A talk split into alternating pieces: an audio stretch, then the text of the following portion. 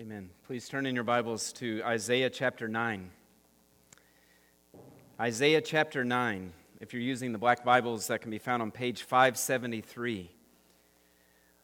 More than 700 years before Christ, the prophet Isaiah writes to the people of Israel who, at this time, they had by and large rejected their God.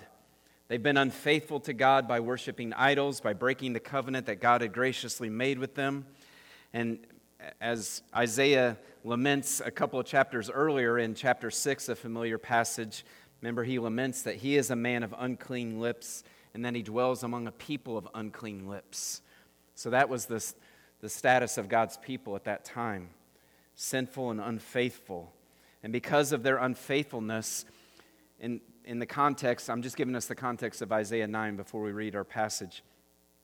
Uh, because of their unfaithfulness, God has just pronounced in the previous chapter, in chapter 8, that He's going to punish them by sending the powerful nation of Assyria to attack and conquer much of Israel.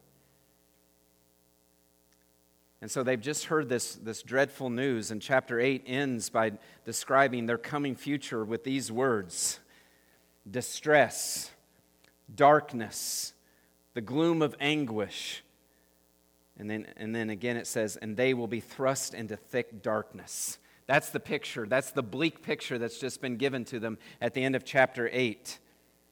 And so the passage now that we're about to read here in Isaiah 9 speaks to that. Isaiah is writing to a people who've just been confronted by this dreadful news of war, of distress, of anguish. They're filled with gloom and fear as they hear about this, this of, Assyria coming, of this terrifying darkness that's about to come upon them. And they know that's, that darkness is really matched by their own darkness of unbelief in their hearts. But the good news that we see in Isaiah chapter 9 is God is not going to leave them in their darkness. God is not going to leave them in that darkness. Rather, He is graciously going to send a great light He's going to send a coming king who will rescue his people from their darkness.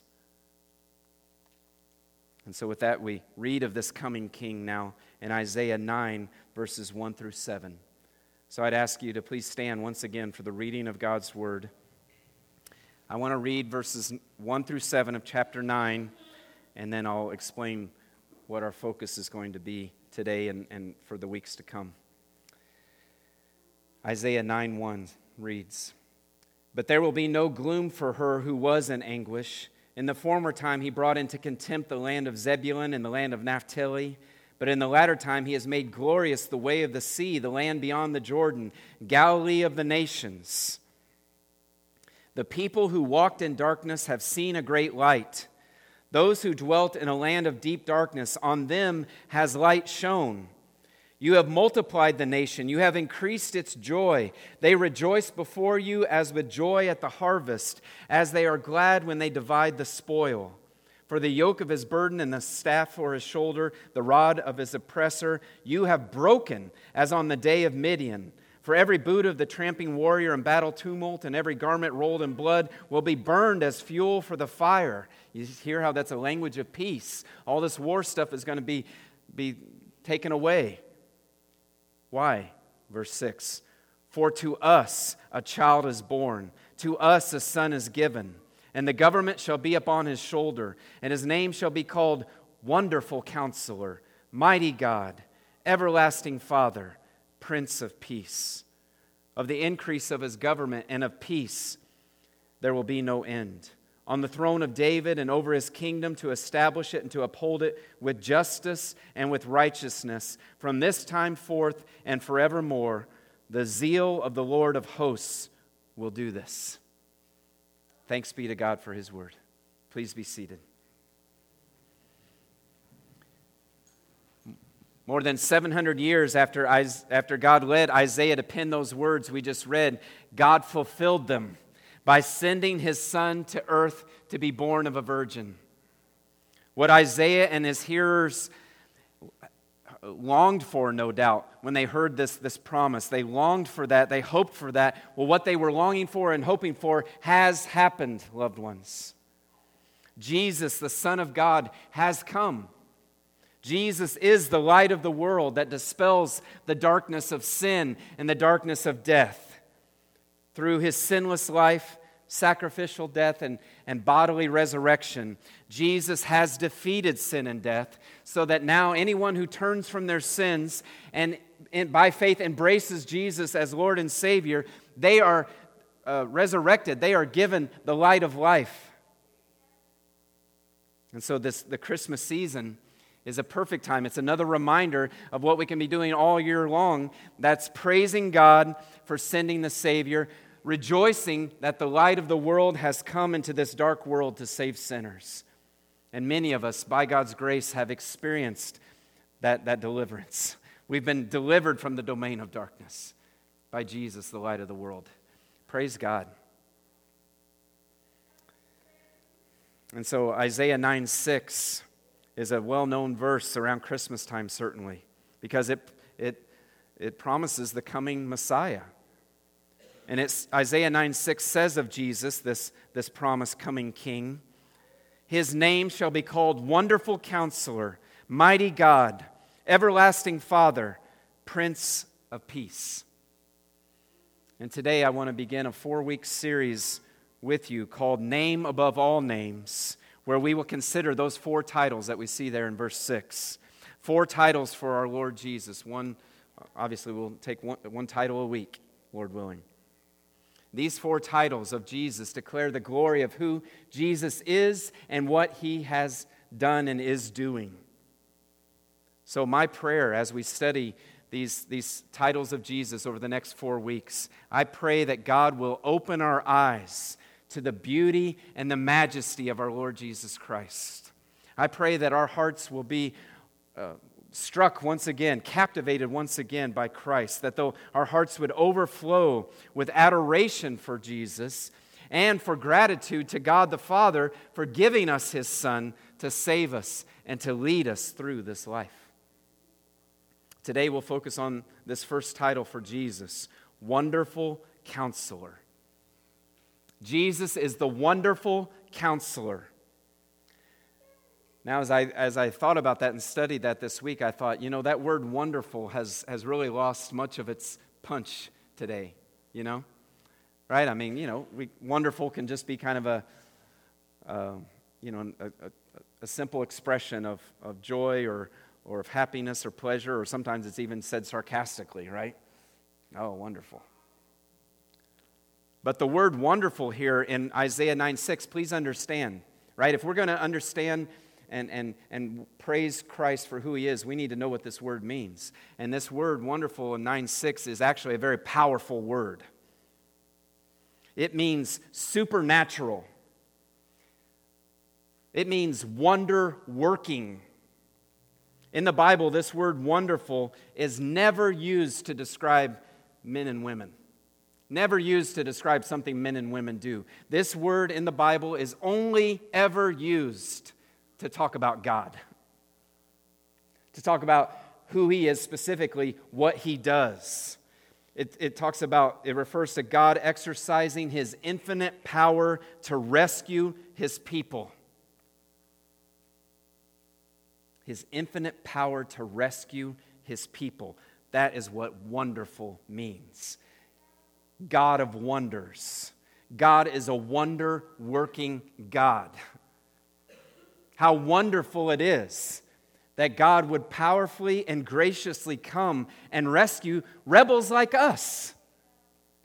We should be struck by the wonder of His grace, let alone the wonder of His power and wisdom to draw salvation's plan. And again, I, I give you uh, Exodus 15 11. It was our call to worship and think about, again, the context of Exodus 15.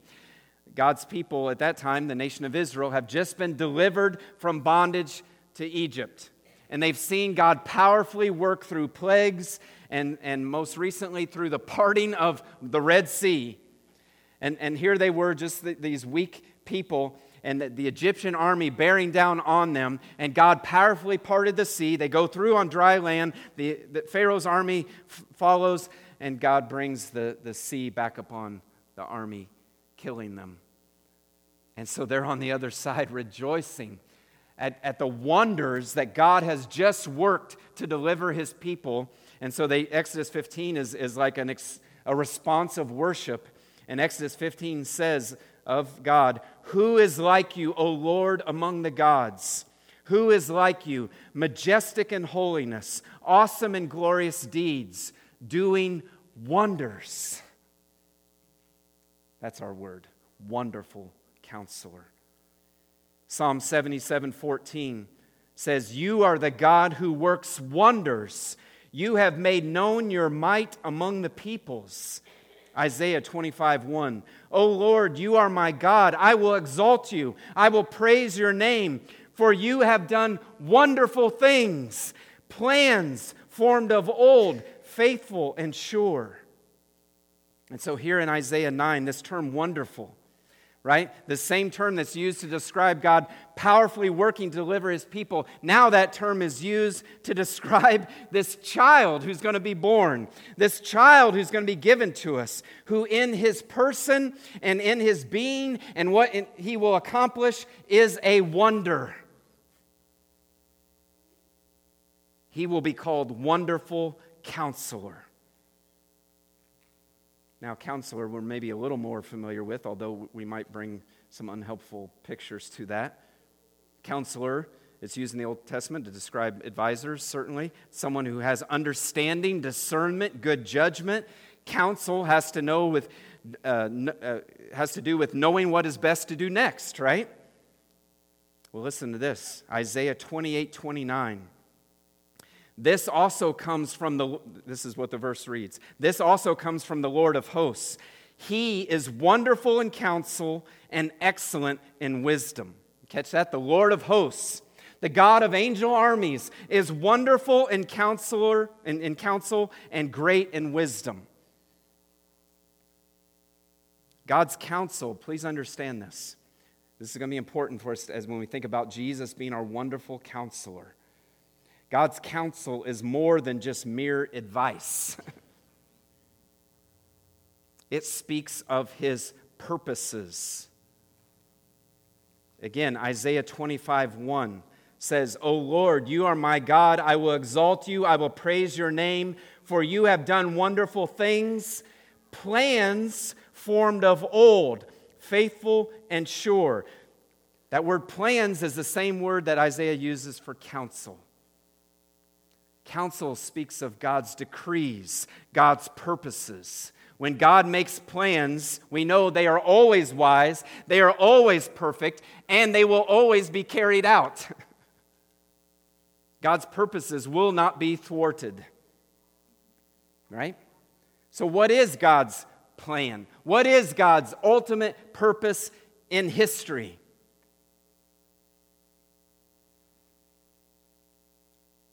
It's to glorify himself, right? It's to save a people for his own possession through his son Jesus Christ for his name's sake, for his glory, to save them in such a way that it glorifies his sovereign grace, his power, his love, his mercy. God has a purpose he's carrying out, and Jesus is the central agent and executor of that purpose. And that purpose involves God working wonders for his people. God's plan and purpose from before the foundation of the world, Scripture says, is to save his people and glorify himself. And God has done that. God is doing that. God saved his people by sending his own son into the world. This is what we celebrate at Christmas time God carried out this plan by sending his own son into the world to become a man, to take on a human nature. And then, as that man, as that God man, to live and die and rise again in the place of his people in order to purchase their salvation.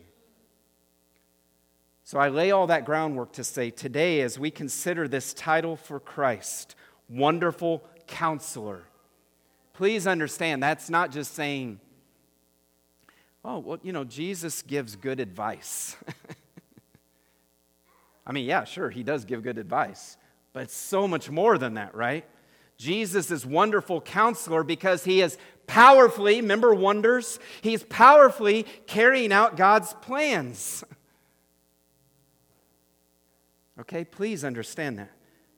Jesus is wonderful counselor because he powerfully carries out God's plans. He has powerfully purchased salvation for his people, and by his Spirit, he is now powerfully delivering his people from the domain of darkness and sanctifying them into his image for his glory. Jesus is the wonderful counselor. The big idea of the sermon is in your bulletin, I believe. I forgot to double check, but yeah, there it is under the notes there. Jesus is the wonder working counselor whose spirit and word can, can transform us. Okay? That's the big idea of the sermon. Jesus is the wonder working counselor whose spirit and word can transform us. In other words, can save us and sanctify us. I want to develop that point, that big idea today under three headings. Heading number one, I called Our Desperate Need. Our Desperate Need. We all desperately need Jesus to be our wonderful counselor. That is true of every person under the sound of my voice. We all desperately need Jesus to be our wonderful counselor. Every one of us needs Jesus to work his wonders in us by his sovereign grace. And I'll give you three reasons under this point. Three reasons we desperately need Jesus to be our wonderful counselor. Reason number one we are by nature separated from God and darkened in our understanding. We are by nature separated from God and darkened in our understanding. I take that language from Ephesians 4:18. Ephesians 4:18, God's word says of people without Christ, they are darkened in their understanding, alienated from the life of God because of the ignorance that is in them due to their hardness of heart. That is true of every person by nature. Because of Adam and Eve's sin, we are all born with a sin nature. And this means, among other things, that we don't understand reality properly. We suppress the truth of God's existence, of His creative power and goodness and faithfulness to us. We wrongly think by nature that the world is all about us. We give glory to ourselves and we sinfully desire autonomy. I'm captain of my own life. I'm Lord of my own soul. Baloney, right? We can't even keep our hearts beating. But yet, this is what man thinks by nature. We arrogantly think that we have the capacity to meet our needs and solve society's problems. And all such thinking and acting is sin. It's seeking to exalt ourselves to the place that belongs to God and God alone. So we're all sinners. The Bible is very clear about that. We're all sinners who fall short of the glory of God. And if any um, among the unbelievers acknowledge any indebtedness to God, or if, if any has a sense of separation from God, Oftentimes, people in their sinful pride think that they can make themselves right with God through their own efforts. And that's further sin to think, oh, if I just try to do enough good, or if I just try to be a kind person, or if I just do this or that, I can make myself right with God. All of this that I've described, and when we think about counselor and wisdom and understanding, all that, please understand all of this I've described is not an intelligence problem, it's a moral problem. No matter how high a person's IQ, no matter how great their academic achievements or career accomplishments, they need Christ to transform them. This is a sin problem. And so this applies to you today.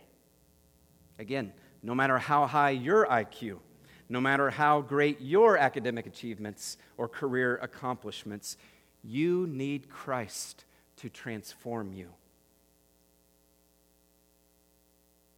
you need the Spirit of Christ to open your eyes to the truth of your sin against God and your inability to make yourself right with God. You need the Spirit of Christ to show you that only Christ's death on the cross can pay for your sins. You need to see that Jesus rose from the dead, that he's reigning from the Father's right hand, and that he's granting forgiveness and eternal life to all who believe in him. We all need that by nature, and by God's grace, God has worked that in many of us today. Every one of us needs Christ to work wonders in our heart. And some here today still perhaps need that. You still need Christ to, to work wonders in your hearts, to save you, to give you new life, to rescue you from the domain of darkness, to bring you into the family of God, to cleanse you from all your sins, to give you eternal life. And that is what He has come to do. But not only do we need Christ's saving work in us initially, but even then, as Christians, even as those whom He saves, and even as those of us who are seeking to follow Christ, we continue to need Christ to be our wonderful counselor. Okay? Every one of us needs Christ daily to be our wonderful counselor. Second reason. All right, the first reason was our um, what by nature we're separated from God and darkened in our understanding. Second reason for our desperate need, and I'll cover these a little more quickly. We are exposed to lots of bad counsel. Right? This is what we're seeing in 1 Peter, right? When God saves us, He doesn't, He doesn't, you know, like beam us out of this world. He, he delivers us from the domain of darkness, but he leaves us in this fallen world as members of his kingdom and, and members of his family. And so now we're, we, we are called to be in the world, but not of the world. But the fact is, we're exposed to lots of bad counsel. As we follow Christ in the midst of this fallen world system, that means we are bombarded with the sinful philosophy and values of this world. And so remember, I'm, I'm making the case for why we need daily Christ to be our wonderful counselor, our powerful counselor. We're bombarded with bad counsel through social media, YouTube influencers, unbelieving family and friends. We are counseled. How? How are we counseled from those people? We're counseled to gratify our sinful desires. We're counseled to find our hope and security in the things of this world. We're counseled to hit subscribe and, and, and all this and that, right? To, to line their pockets. We're counseled to exercise sin by and large. We're exposed to lots of bad counsel, loved ones. And that, what else could we expect from unbelievers, right? Sometimes, even believers may unknowingly give us unwise counsel. And so, all that to say, we need discernment. And that's why we must turn again and again to the Word of Christ, in whom are hidden all the treasures of wisdom and knowledge, Colossians 2 3 says. Third reason for our desperate need not only are we exposed to lots of bad counsel, but thirdly, we have remaining sin. Brandon mentioned it in our prayer, right? Lord, please kill our remaining sin. Help us put to death our remaining sin, as Colossians 3 says. As Christians, we are new creations in Christ. Sin no longer reigns, praise God, but it remains in us.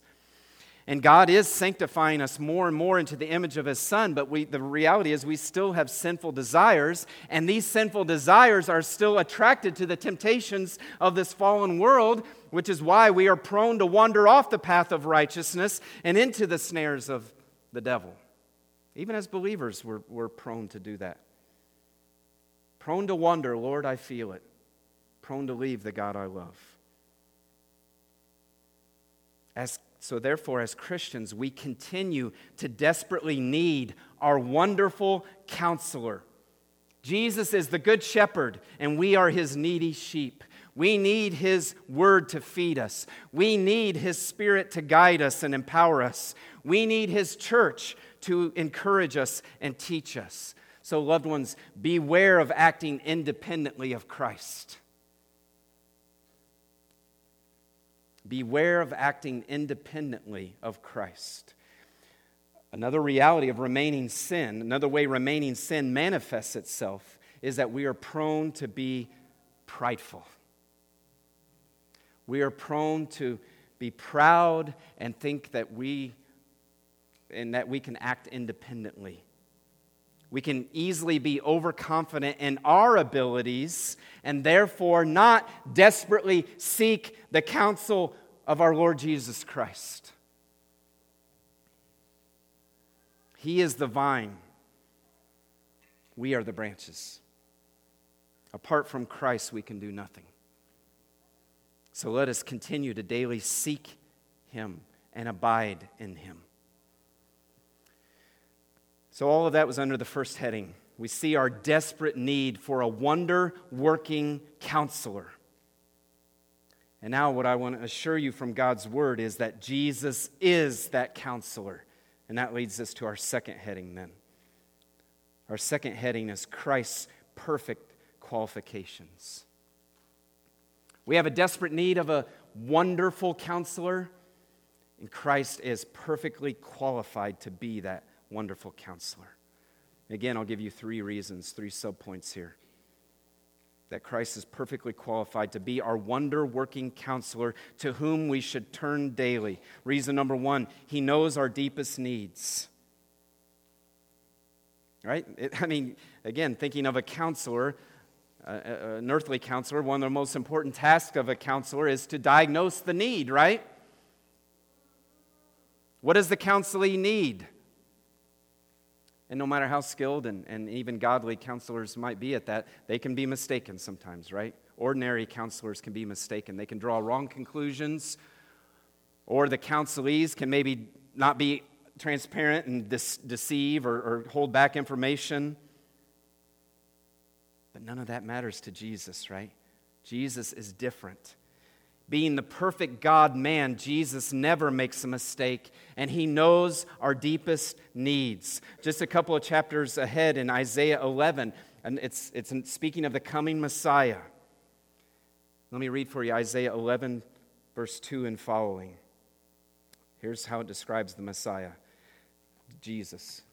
And the Spirit of the Lord shall rest upon him the spirit of wisdom and understanding, the spirit of counsel and might, the spirit of knowledge and the fear of the Lord. And his delight shall be in the fear of the Lord. He shall not judge by what his eyes see or decide disputes by what his ears hear. But with righteousness he shall judge the poor and decide with equity for the meek of the earth. You see, Jesus could cut through the facade of others and address the heart issue because like John 2:25 says Jesus knows what is in man. Jesus not only knows our needs because he's God, but he knows our needs because he is the God man. He has been there. He has taken on a human nature. He has entered into our broken world. He knows the challenges and the temptations that face that each of us face when seeking to obey God and follow Christ in this world.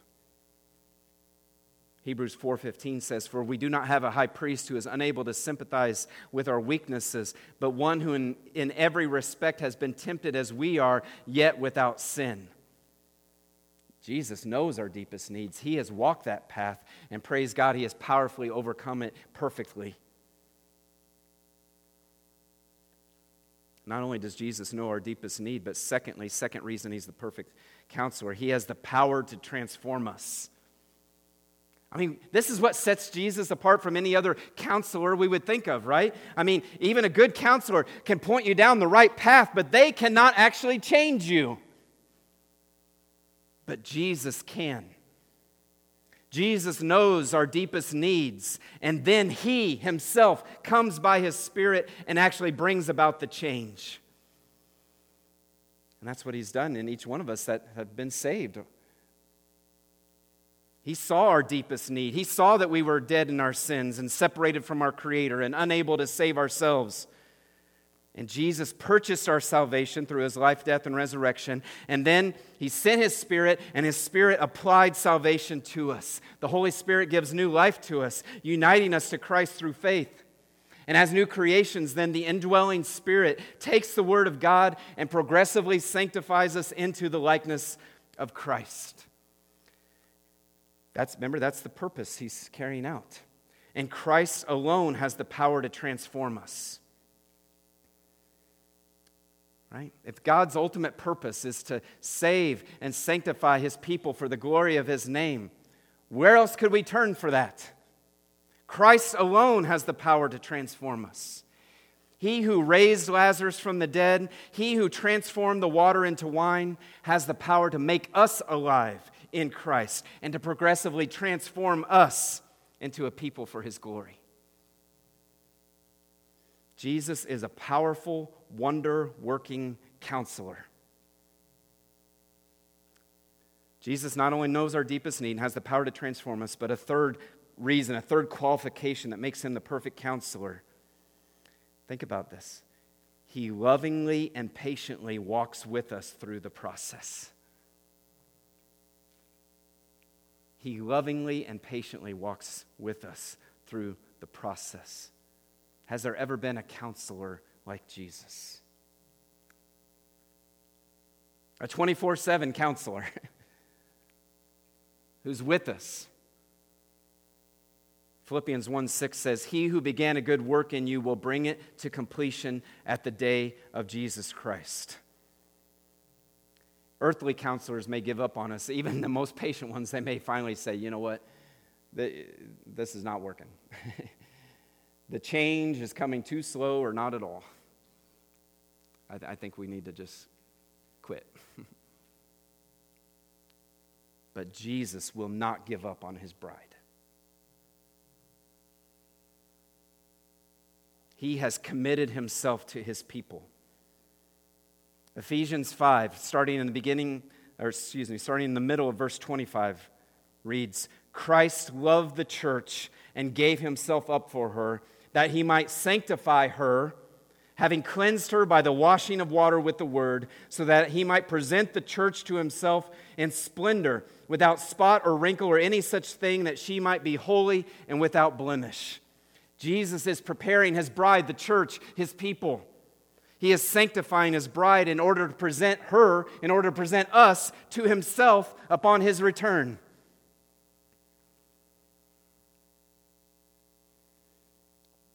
Amazing the love and the patience of Christ to continue to sanctify us, to continue to wash us and cleanse us, even though we're, we're so fickle, right?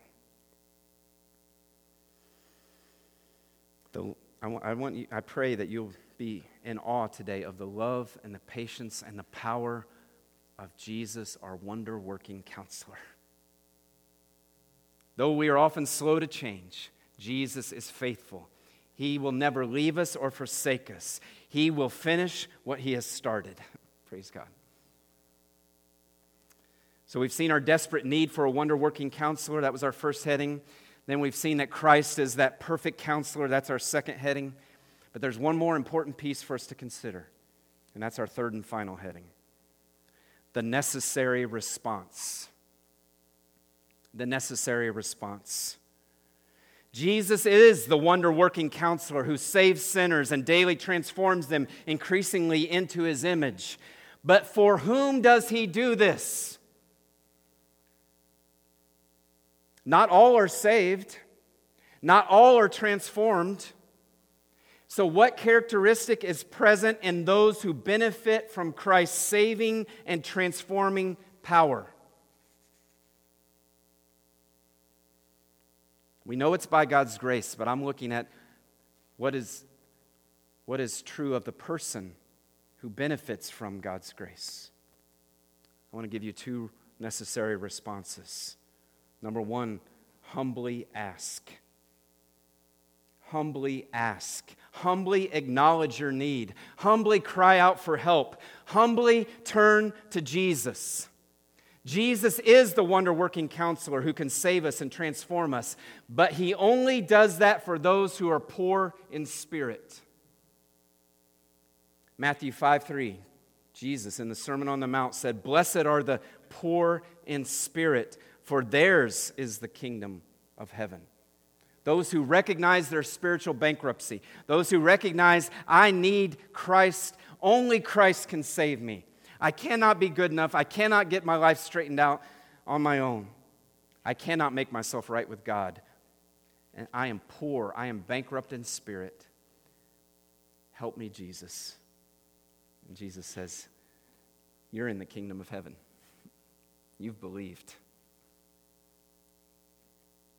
Jesus said in Mark 2:17, "Those who are well have no need of, of a physician, but those who are sick." I came not to call the righteous, but sinners. If you think you are fine on your own, if you think you don't need Christ's wonder working power and grace to save you, then you will remain without Christ.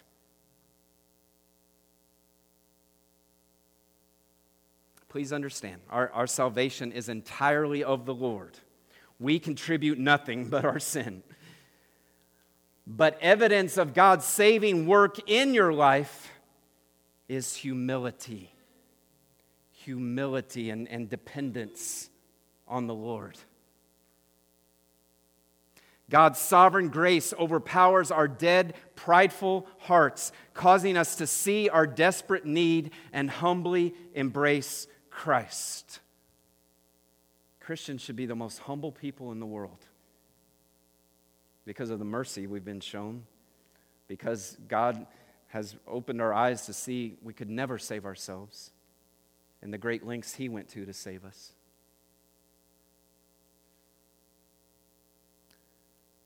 Friend, please understand pride causes many a person to perish in their sins.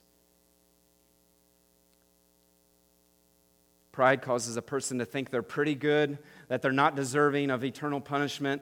I, you know, God's going to accept me. I'm better than this guy. I'm, I'm, you know, I'm a decent person. That kind of thinking leads to eternal destruction. Eternal destruction.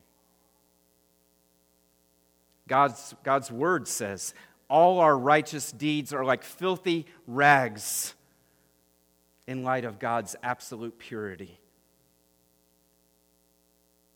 And so the first necessary response today is to humbly ask, or you could say, humbly admit that you are a sinner, that you need a Savior, and humbly, by faith, then embrace Jesus as your Lord and Savior. Admit that you're not Lord of your life. Admit that you, you are not good enough to make it on your own, that you need Jesus, you need mercy, you need forgiveness. Christian today. I'm speaking now to Christians. Remaining pride, which we all have, can hinder our growth. So we too need to daily, humbly ask Christ for his power and his wisdom. James chapter 1, in the context of, of those who are going through trials specifically, says, James 1 5. If any of you lacks wisdom, let him ask God, who gives generously to all without reproach, and it will be given him. But let him ask in faith with no doubting, for the one who doubts is like a wave of the sea that is driven and tossed by the wind. For that person must not suppose that he will receive anything from the Lord. He is a double minded man, unstable in all his ways. Don't we need wisdom daily to handle the trials of life, to handle life in this fallen world? Let us humbly ask and seek the Lord. Too many of us act independently of Christ, like branches trying to survive without the vine. Along these same lines, then, I want to share a second response this morning. And again, now I have Christians primarily in mind with this response, although it, it applies to initial conversion. Diligently seek. Humbly ask and diligently seek. Wise counsel, wonder working power is from the Lord is available. we need to seek it. Wise counsel, wonder working power from the Lord is available, but loved ones, we need to seek it. Sanctifying grace is available. We need to pursue then the means of grace that Christ has established for us. Proverbs chapter 2, verses 3 and following say, If you call out for insight and raise your voice for understanding, if you seek it like silver and search for it as for hidden treasures, then you will understand the fear of the Lord and find the knowledge of God. For the Lord gives wisdom, from his mouth come knowledge and understanding. Seek it.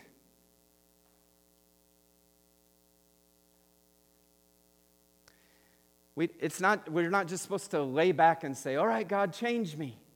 Yes, it is God's power who changes us. Only God can do that. But we are called to work out our salvation with fear and trembling, for it is God who works in us both to will and to work for his good pleasure. Philippians 2 12 and 13. So we're seeking him, but we're dependent on his grace to seek him. Because I know there's days you wake up and you're just like, I just don't even feel like seeking the Lord.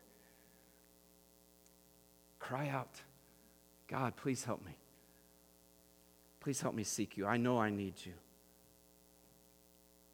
Please, um, how's that one hymn go? I, I was just thinking of it now, but I can't bring to mind. Thou must fan the flame in my heart, right? I need you to, to I need you to help me to seek you.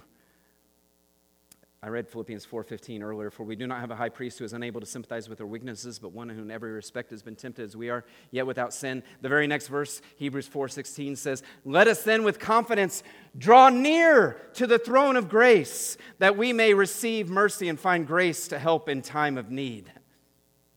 Draw near, seek the throne of grace so that you find grace to help in time of need. Grace meaning and strength, daily strength for the Christian life.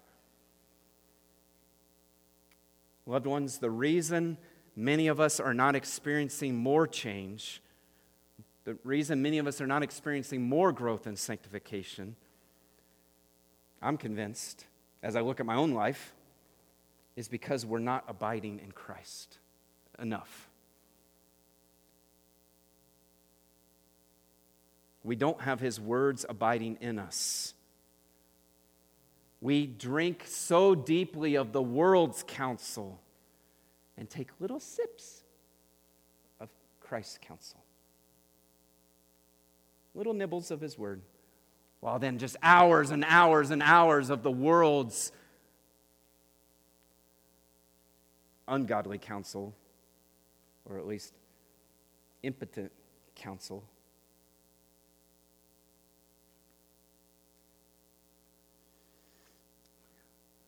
I close with this. I'm asking you to kind of examine yourself. I've tried to present to you Christ is our wonder working counselor who has the power, the love, the grace to transform us. And so you need to ask yourself, and I'll ask it to you from whom are you seeking counsel? From where do you get your counsel? You know, I grew up in church hearing preachers say, man, you know, open up the checkbook and we're going to tell you where your heart is, right? And I, I get that, you know. Jesus said, you know, our money is often shown by what we treasure. I think today we could say the same thing about our, our media, right? Look at your podcast library. Look at your playlists. Are you listening mostly to unbelievers? And again, I understand there's common grace, you know. I mean, if you're trying to fix a car, you listen to, you know, Joe Schmo's mechanic YouTube channel, right? I get that. Praise God for common grace and common knowledge. That's fine. But we are influenced by what we listen to, by what we take in.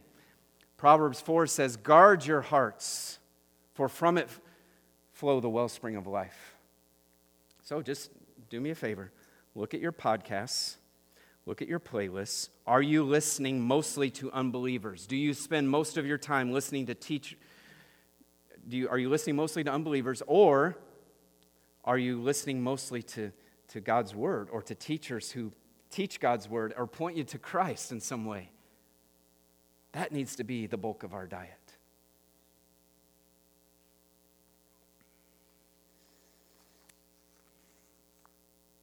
Where do you get your counsel? Brother and sister in Christ, Jesus is a wonder working counselor. Humbly seek his counsel. Immerse yourself in the Word of God. Bathe your study in prayer. Jesus can work wonders in your marriage. Jesus can transform your thoughts and affections. Jesus can bear the fruit of the Spirit in your life because Jesus is the wonder working counselor whose spirit and word can transform us. So let us humbly ask and diligently seek him. And for any here who don't know Christ, again, humbly call out to Jesus to save you, to rescue you.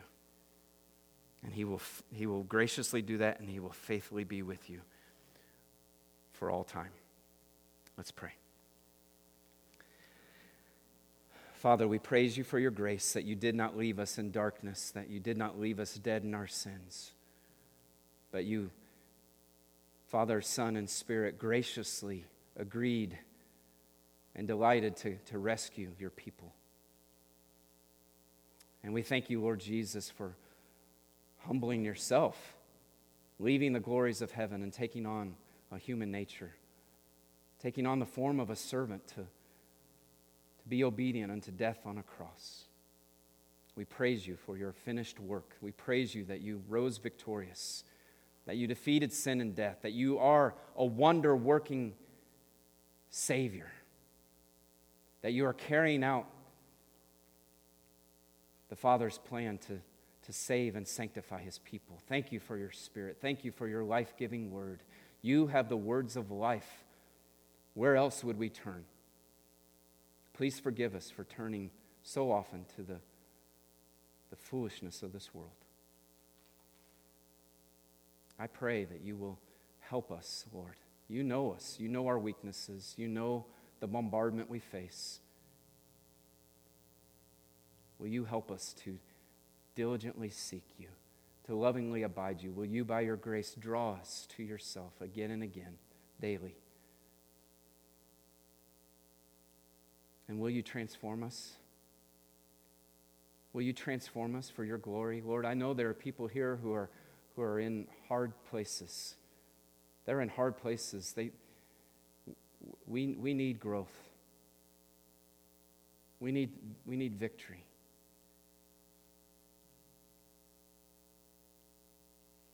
Grant that victory for your glory. You are a wonder working counselor. We will give you all the praise. In Jesus' name, amen. We're going to continue in our worship now by taking the Lord's Supper together. This, the Lord's Supper is something that God has given, the Lord Jesus specifically has given to his church as a means of grace, as a way of pointing us to the, the truth of the gospel as physical reminders of what he has done. These are symbols, right? That the work is finished. There's no re crucifixion going, I don't even know if that's a word. There's, there's no re sacrifice of Christ going on here. No, it, it is finished. But these, word, these uh, uh, elements are just symbols reminding us of what he has done to encourage us to rejoice, uh, cause us to rejoice at his grace. I want to read a few more verses. Some of them I'm, I'm, reviewing from the sermon just to remind us of them. Then I'll give some instruct, specific instructions about the table. As we prepare our hearts to take the Lord's Supper, again, I want us to think about God's purposes. God's plan and purpose from before the foundation of the world to save his people and glorify himself and how he has carried that out through his son, Jesus Christ. Isaiah 28 29. This also comes from the Lord of hosts. He is wonderful in counsel and excellent in wisdom. Isaiah 25 1. O Lord, you are my God. I will exalt you. I will praise your name, for you have done wonderful things, plans form, formed of old, faithful and sure. Isaiah 46, 9. I am God and there is no other. I am God and there is none like me, declaring the end from the beginning, from ancient times, things not yet done, saying, My counsels shall stand and I will accomplish all my purpose. Praise God, as we take the Lord's Supper together, we're reminded God has and is accomplishing his purposes. He did send his son, and his son did lay down his life and, and pay, fully pay for the sins of all his people. His son did rise from the, from the dead and send his spirit. His son is returning. So as we take the Lord's Supper, we're not only remembering his first coming and his sacrifice, but Scripture says we're proclaiming his death until he comes, that he is coming when he will complete this work of transformation in us, when we will be changed and be like him as we are with him forever in glorified bodies and, and hearts. So rejoice today. God saved his people by sending his son into the world. And that's what we celebrate at Christmas time. Galatians 4, verse 4 says, But when the fullness of time had come, God sent forth his son, born of a woman, born under the law, to redeem those who were under the law so that we might receive adoption as sons. And because you are sons, God has sent the Spirit of His Son into our hearts, crying, Abba, Father. So we have the Lord's Supper now to remember that we've been redeemed, that God is our Father, and to thank Him and praise Him. And let this also be a time then uh, for uh, confessing any known sins to the Lord, confessing our sinful independence of Him, reaffirming our, our desperate need for Him, and rejoicing in His patient love and forgiveness. The Lord's Supper is exclusively for those who, for believers, those who have publicly identified with Christ. So if that describes you today, you're welcome to, to take of the bread and the cup. If you're not a believer today uh, and haven't publicly uh, identified yourself as a follower of Christ, we'd ask that you let the bread and the cup pass by. We're not going to embarrass you, but Scripture warns us to, that unbelievers shouldn't take the Lord's Supper because in doing so, they're, they're really uh, dishonoring the name of Christ. They're making kind of a, a sham of, of, of what the, the table symbolizes, having not themselves embraced Christ's life and death. And so, if you don't know Christ today, again, I, am praying that the Word of God that's been sown into your heart today, that God will water that and bring it to faith, and that even the cup and, and stuff and the cup and bread passing by would be a good reminder to you of Christ's sacrifice. So, if I could have the men come forward, please, who are going to um, serve us today. And their loved ones, there's, there's one. Um, specific instruction I want to give you today. In the trays, there's a small amount of gluten free bread. Um, the inner ring of the trays will have single cups that just have gluten free bread because we know that is um, the situation that some, some of us are in. So if that's you, feel free to take from the inner ring for the bread, but then to, to get the juice, you'll also need to take one of the stacked cups from the outer ring. So you'll just have an extra bread that you don't need. But that's how you'll get the cup, okay?